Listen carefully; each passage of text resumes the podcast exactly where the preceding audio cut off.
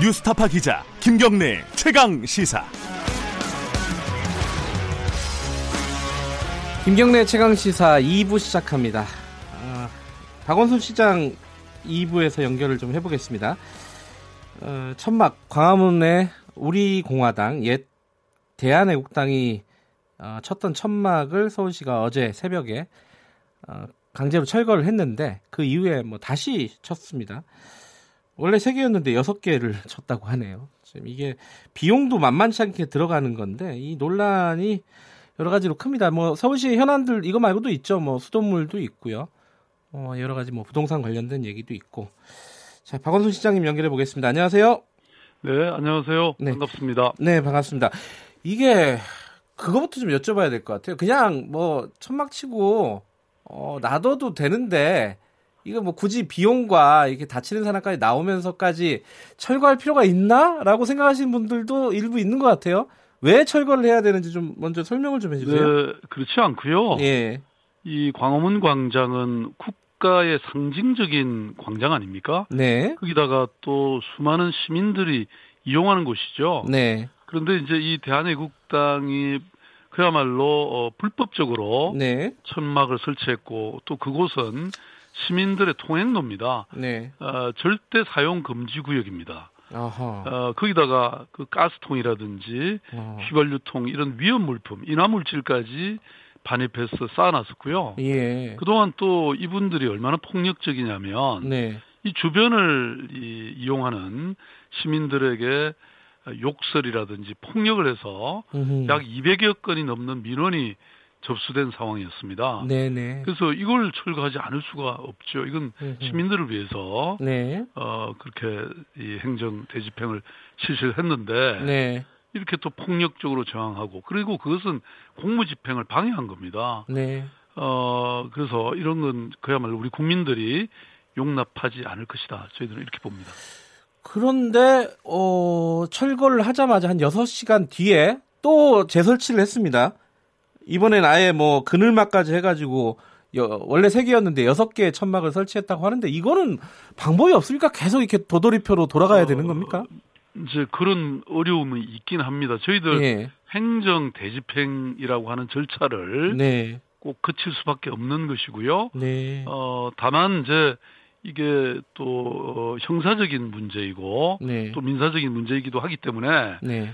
아까 말씀드린 것처럼 지금 이제 이 어, 저희들이 천막을 철거하는 과정에서 네. 어, 폭력적인 그 행태를 보였잖아요. 네. 그래서 이것은 특수 공무방해 치상죄입니다. 음. 그래서 여기 참여한 모든 사람을 저희들이 일일이 특정을 해가지고 다 형사적 고발을 할 예정이고요. 네. 또 이 대집행을 하는 과정에서 한 2억 정도의 비용이 들어갔습니다. 네. 그래서 이것을 그 조원진 대표 포함해서 네. 모든 개개인에게 연대 책임을 지금 물을 음. 예정입니다.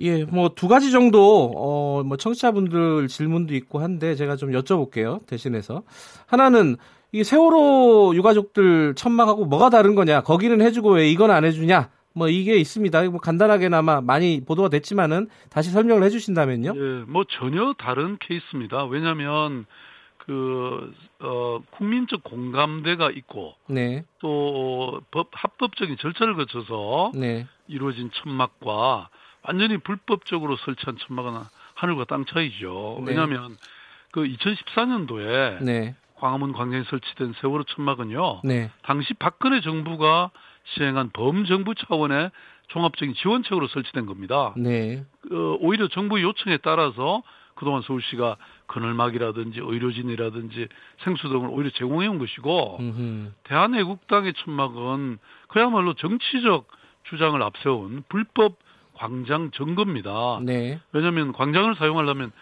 신청서도 내고 허가 절차를 받아서 예, 설치해야 되거든요. 근데 이거 뭐 완전히 아나무인격으로 어, 무법적으로 이 설치한 것이죠. 또 하나는 어 대한애국당 그러니까 지금은 이제 우리 공화당이 이미 어, 허가 요청을 했는데 서울시에서 안 해준 거다. 이 주장은 어떻게 봐야 돼요? 그렇지 않습니다. 처음에 아무런 네. 절차 없이 들어왔던 것이고 아하. 그리고 아까도 말씀드린 것처럼 광화문 광장은 정치적 집회는 할 수 없게 돼 있습니다. 네. 시민들의 문화적인 이런 행사만 가능하도록 아예 조례에 그렇게 돼 있습니다. 네. 그러니까 목적으로도 허용할 수 없고 네. 절차적으로도 불법이었습니다. 그 예컨대 더불어민주당에서 당원들 모여가지고 여기서 뭐 하겠다. 그래도 허가 안 내주시는 거죠? 그런 경우를 일종의 뭐 문화적인 예. 어, 어떤 공연이라든지 아하. 어, 시민 문화재 이런 걸로는 가능합니다. 아 그런 건 가능하고요. 예. 지금 뭐 노골적으로 정치적 목적을 지금 네.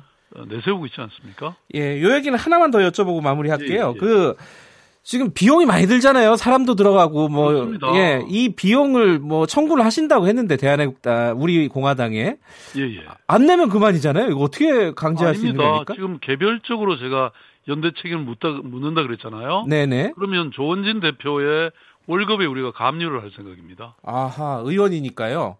아니, 월급 있고 다 재산이 있으니까. 예, 예. 네네. 알겠습니다. 그건 좀 아니, 저희들이 끝까지 이것은 받아낼 생각입니다. 알겠습니다. 이게 좀 지켜보도록 하고요. 서울시 현안 하나만 더 여쭤보겠습니다. 이 수돗물 현안이 인천에서 서울시로 지금 퍼졌습니다.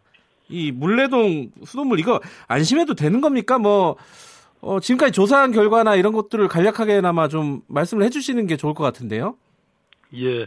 지금 뭐 노후 상수도관이 이제 근본적인 원인으로 추정은 됩니다. 네, 그렇지만 이제 이게 좀 더 정확한 어, 원인 파악을 위해서는 지금 정밀한 네, 전문가 조사 또 검증이 필요하다고 보고요. 예, 그래서 이미 서울시는 민관 합동 조사단을 구성해서 네, 어, 지금 어, 조사하고 있고요. 예, 그 결과는 투명하게 공개할 예정입니다. 예, 어, 그런데 이제 원인은 어쨌든 최종 원인은 노후 상수도관으로 보이기 때문에 네. 이거에 대한 대책을 지금 마련할 예정입니다. 그러니까 뭐 두 가지 정도는 빨리 예. 여쭤봐야 될 것 같아요. 하나는 물레동 쪽은 지금 식수 사용이 가능한 건가요? 어, 아직은 저희들이 아직은? 불안정하기 때문에 예. 어, 식수로는 사용하지 않도록 예. 권고하고 있습니다. 이런 상황이 물레동 말고 계속 퍼져나갈 가능성도 있는 겁니까? 어, 그런 가능성이 전혀 없다고 말하기는 어렵습니다. 예. 왜냐하면 어, 서울시의 이제 상수도 관은 그동안 어, 저희들이 어, 거의 98.7% 네. 거의 99%는 사실 정비를 완료했습니다. 네네. 근데 딱 남은 게 138km입니다. 아하. 바로 물레동 고 인근 이번에 문제가 됐던 예. 그몇개 아파트 1.75km가 여기 포함되어 있거든요. 예. 그래서 나머지 어, 정비도 저희들이 이제 얼마 안 남았긴 했는데 네. 이제 이 부분에서 혹시나 있을 수 있기 때문에 저희들이 이제 아하. 이 부분에 대해서 전면적으로 해야 된다 이런 생각을 갖고 있습니다. 아, 그러니까 교, 교체가 아직 안 된 수도관이 상수도관이 138km다 서울시에. 그렇습니다. 근데 이 부분은 그럼 언제 완료가 되는 겁니까 교체가? 뭐 그거는 이제 여기에 대한 종합 대책은 네. 오늘 오후 2시에 아하. 저희들 기자회견을 통해서 발표할 예정입니다. 어, 제가 이렇게 기사에 보니까요, 서울시가 내년까지는 다 모두 교체하겠다, 뭐 이런 입장을 밝혔더라고요.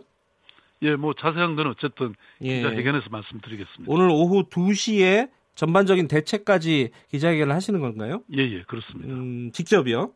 예, 예. 자, 이게 그러면은 이 상수도관, 하수도관, 그리고 뭐 온수관, 막 각종 관들이 노후돼 가지고 이렇게 사고나 이런 어떤 시민들의 불편을 주는 경우가 작년부터 계속 잇따르고 있습니다. 그렇습니다. 이런 부분에 대한 어떤 종합적인 대책도 좀 마련돼야 되는 거 아닌가요? 예, 좀 전에 예. 말씀드린 것처럼 네. 상수도관의 경우는 서울시에는 이제 겨우 한 1% 예. 어, 에, 잔여 물량이 남아 있, 있고요. 네. 그 다음에 이제 하수관은 사실은 서울시의 경우에는 네. 좀 많이 남아 있습니다. 네. 30년이 넘은 네. 노후 하수 관로가 2,700km나 있거든요. 네. 어, 그래서 서울시는 뭐 그동안 막 어, 연간 1, 2천억을 투입해서 예. 계속 공사를 해왔는데도 불구하고 아직도 많이 남아 있어서 이건 저 중앙정부에 저희들이 재정 요청을 좀 하고 있는 상태고요. 네네. 또 여기 이제 뭐 이른바 싱크홀이 에, 생겨나지 않습니까? 네. 그래서 이거를 어 저희들의 경우에는 이제 미리 도로에서 지상에서 탐지할 수 있는 기술을 네. 어 이, 개발했고요. 네. 그래서 지금 최근에 왜 싱크홀이 줄어든 이유가 바로 여기 있습니다. 네. 어, 그렇지만 어쨌든 종국적으로는 하수 관로 전면적으로 네. 교체를 해야 되고요. 네. 그다음에 온수관도 이게 이제 집단 에너지로서 중요한 부분인데요. 이것도 노후 부분이 있습니다. 네. 그래서 지난번 서울에도 한번 사고 났었기 때문에 이 부분도 지금 전면적인 이 교체를 준비하고 있습니다. 네, 알겠습니다. 부동산 얘기 한두 가지만 좀 여쭤보겠습니다. 먼저 그 오세훈 시장 때 아마 추진됐던 정책으로 알고 있는데 서울 시프트 뭐 어, 장기 전세 주택 이런 것들이 폐지가 되는 건가요? 그렇지는 않습니다. 어, 저희들이 제도를 폐지하진 않았고 예. 어, 공급을 좀 줄이긴 했습니다. 왜냐면요. 예. 이 장기 전세 주택은 이걸 이제 당첨되는 사람에게는 그야말로 로또가 됩니다. 그렇죠. 왜냐면 예. 나중에 분양을 해주기 때문에. 네. 그런데 저희들은 그런 소수에게 로또가 되기보다는 좀 더 많은 사람들에게 주거 문제를 해결해 주는 것이 좋겠다. 네. 그래서 지금 제가 취임한 이후에는 집중적으로 공공 임대주택을 공급해서요. 네. 어, 지금 제 임기 끝나는 2022년이 되면 전체 10% 정도의 네. 에, 그런 이 서울에 약 380만 호의 주택이 있거든요. 네. 그 중에 40만 호가 어, 공공 임대주택이 되기 때문에 네. 그러면 10% 약간 넘습니다. 음. 그러면 OECD 평균 9%니까 그보다 높게 되죠. 네.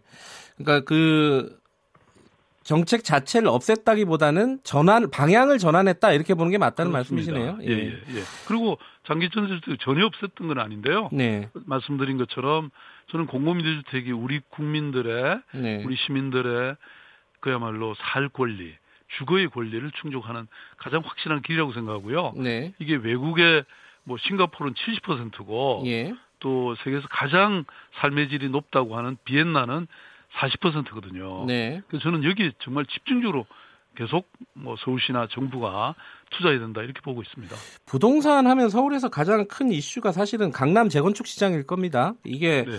규제 그 정부 규제 정책으로 좀 꺾인 것 같긴 한데 최근에 다시 꿈틀꿈틀댄다 이런 보도들도 좀 있습니다. 실제로 상황은 어떻게 파악하고 계세요?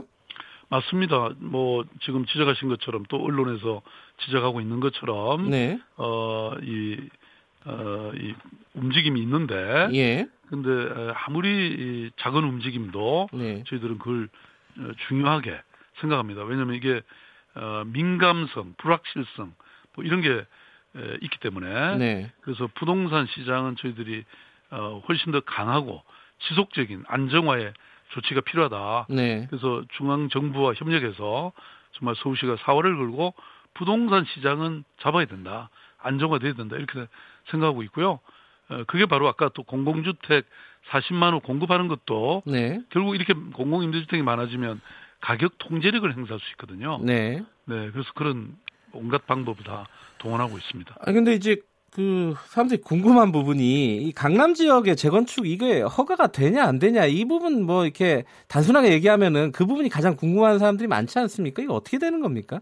기본 정책 어, 입장이 뭐예요? 그 네, 이제? 강남 어, 즉 아파트 재건축 예, 예. 어, 이 부분에서 저희들이 보면 사실 오래된 아파트에서 생활 불편을 호소하는 주민들의 요구는 사실 충분히 공감은 예, 갑니다. 분명히 있어요. 예, 예. 네, 맞습니다. 그렇지만 이제 이런 시민 한 분한 분의 요구는 물론이고 네. 서울시 입장에서는 전체에 미칠 영향을 종합적으로 조율할 수밖에 없지 않습니까? 네.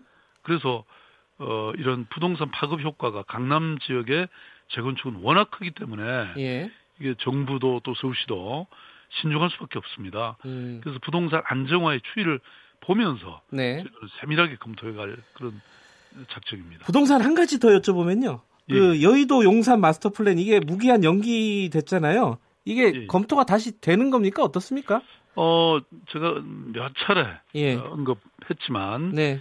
주택 정책이 안정화될 때까지는 네.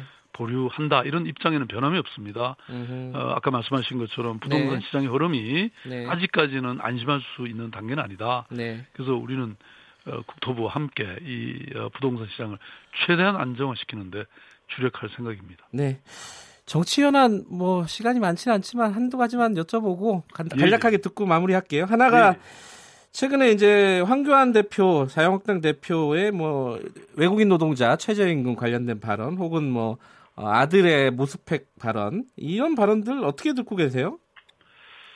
네, 저는 정치는 현실이라고 생각합니다. 네. 그러니까 사실 뭐 저도 한 사람의 정치인으로서 서울시장으로서 보면 네. 현장에 가 보면 정말 많은 얘기를 들을 수 있거든요. 네. 그러니까 정책이라는 게 정치라는 게 이 현장을 떠나면 현실을 떠나면 이게 공허하고 국민과는 동떨어진 소리를 하게 돼 있습니다. 네. 그래서 저는 제 스스로 늘 어, 생각하는 것이 늘 현장과 호흡하고 네. 또 시민들의 목소리를 늘 경청해야 된다고 생각합니다. 그래야 이 지금 현, 현재 어려운 민생 문제, 경제 문제를 공감하고 또 정말 어, 대안을 만들 수 있다. 저는 그렇게 생각하거든요. 네. 그러니까 현장과 유리되면 그런 공안 얘기를 하게 되는 것이죠. 아, 현장과 유리된 발언들이다. 이런 말씀이시네요. 알겠습니다. 오늘 시간 때문에 여기까지만 여쭤볼게요. 오늘 고맙습니다. 예, 감사합니다. 네, 박원순 서울시장이었습니다.